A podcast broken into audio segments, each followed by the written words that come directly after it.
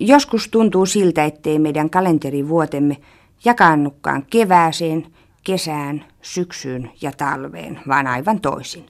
On aika ennen kesälomaa ja tällöin suunnitellaan ja haaveillaan kesälomasta.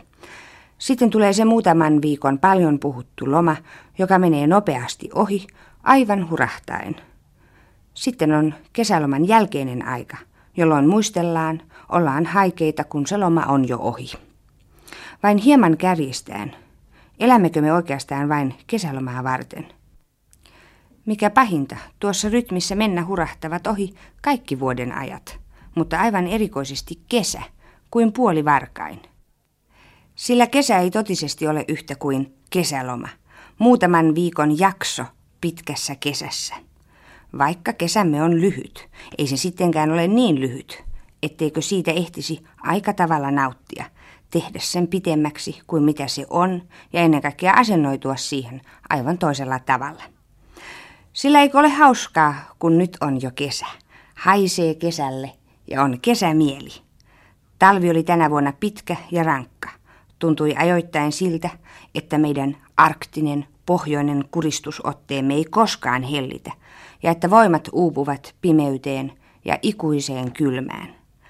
Juuri sen takia, kun tämä meidän ikioma talvemme voi olla niin kovin rankka ja uuvuttava, olisi kesästäkin puserrettava irti jokainen virkistyksen ja ilon tippa, minkä vain voi. Juuri tuo kesäloma on monelle hieman kipeä kohta, ihan vain sen takia, ettei voi sellaista saada. Siinä missä kaupunkilainen sisaremme siivoaa kirjoituspöytänsä ja lähtee lakisääteiselle kesälomalleen, kaiken lisäksi ehkä juuri maalle, sukulaisten luo lepäämään. Siinä maalaistalon emäntä silmää navettaa, puutarhaa, heinäpeltoa ja perhettään. Ja toteaa tänäkin vuonna, että mihinkäs tästä kesälomalle lähdet, et mihinkään.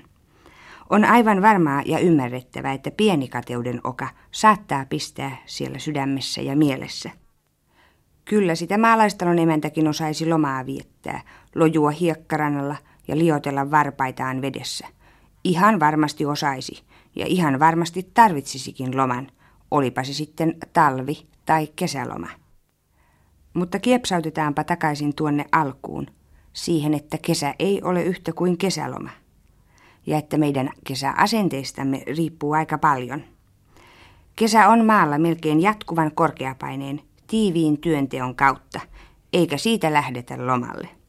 Mutta pieniä katkoja tarvitsee jokainen, ei niinkään kesäloman takia, vaan sen takia, että teki mitä työtä tahansa. Siihen väsyy, ajoittain jopa kyllästyy, on kuin, kuin tarpoisi upottavaa, hetteitä täynnä olevaa suota – kun toisen jalan saat kiskaistuksi ylös, toinen uppoaa. Raahusta siinä sitten hilpeällä mielellä ja puurtamisen iloa tuntien. Tänä kesänä, joka juuri nyt tulee kohisten ja tuoksuen ja on oikeastaan parhaimmillaan, kun se vielä on edessä, voisimme suhtautua kesään ja omaan lomaamme ehkä uudella tavalla. Pakottaa itsemme ottamaan hieman tuollaisia katkohetkiä, tehdä jotain, joka ei yleensä kuulu päivien kulumiseen. Kaikkein pahinta on meille itsellemme, omalle henkiselle kunnollemme ja samalla tietysti kaikille muille perheenjäsenille se, että kuvittelemme olevamme korvaamattomia, että me voi poistua muutamiksi tunneiksi tai koko päiväksi ilman, että koko talo menee sekaisin. Kun aurinko paistaa ja pääskysen viserys kuuluu niin kirkkaana, vai kuulemmeko sitä enää, kun on niin paljon työtä? Niin juuri silloin lähtekäämme viettämään sinistä hetkeä, vaeltamaan järvenrantaan, istumaan kivelle ja liottelemaan noita varpaitamme veteen, vaikka työt kotona huutaisivat kuinka peräämme. Tai lähtekäämme, niin ihan minne vain, jonnekin sellaiseen paikkaan, minne mielemme on tehnyt pitkän pitkän aikaa. Toisin sanoen, kun ahdistaa, kun työt kaatuvat päälle, kun tietää tarvitsevansa pienen lomahetken – Tehkäämme todella pikkuloma, edes jonkinlainen katko. Tämä on hyvin tarpeellista, harkittua itsensä hoitoa ja huoltoa, joka samalla koituu koko perheen hyväksi.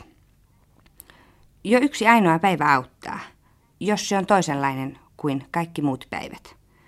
Hyvä ystäväni, suuren maalaistalon emäntä, kertoo aina keväisin potevansa samaa tautia. Hän kyllästyy korviansa myöten ruoanlaittoon, tiskaamiseen, tuohon jokaisen päivän samanlaisuuteen. Ja hän käyttää aina samaa lääkettä. Perhe tietää, että kahtena peräkkäisenä toukokuun päivänä äitiä ei sisällä näy.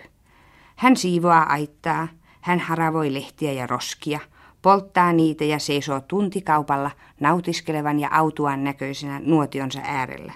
Hän maalaa pikkukamaria tai saunan eteistä. Hän tekee mitä vain, mikä ei kuulu vuoden jokaiseen muuhun päivään. Ja on ulkona aamusta iltaan. Ja muut perheenjäsenet, he hoitavat kaikki äidin tavanomaiset tehtävät. Kuta kuinkin ja niin kuin nyt osaavat. Tämä perheenemäntä kertoo tosin aina hieman hymyillen, että näiden kahden lomapäivän jälkeen on joskus kaksin verroin työtä asioiden uudelleen kuntoon saattamisessa.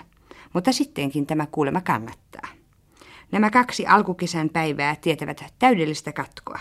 On elämys saada happea ja kesän tuoksua keuhkoihinsa, on somaa tulla valmiiksi katettuun, vaikkakin joskus hieman omalaatuiseen ruokapöytään. On omalle itselleenkin hyväksi joskus huomata, että kyllä tässä pärjätään, vaikkei itse ole remmissä aivan kaiken aikaa. Kelpaisikohan tämä tämän kesän reseptiksi, tämän perheenäidin lomatapa? Jos ei sellaisenaan, niin ainakin tuo perusasennoituminen. Jos emme voi saada viikkojen kesälomaa, voimme ainakin tehdä pienen lomapätkän.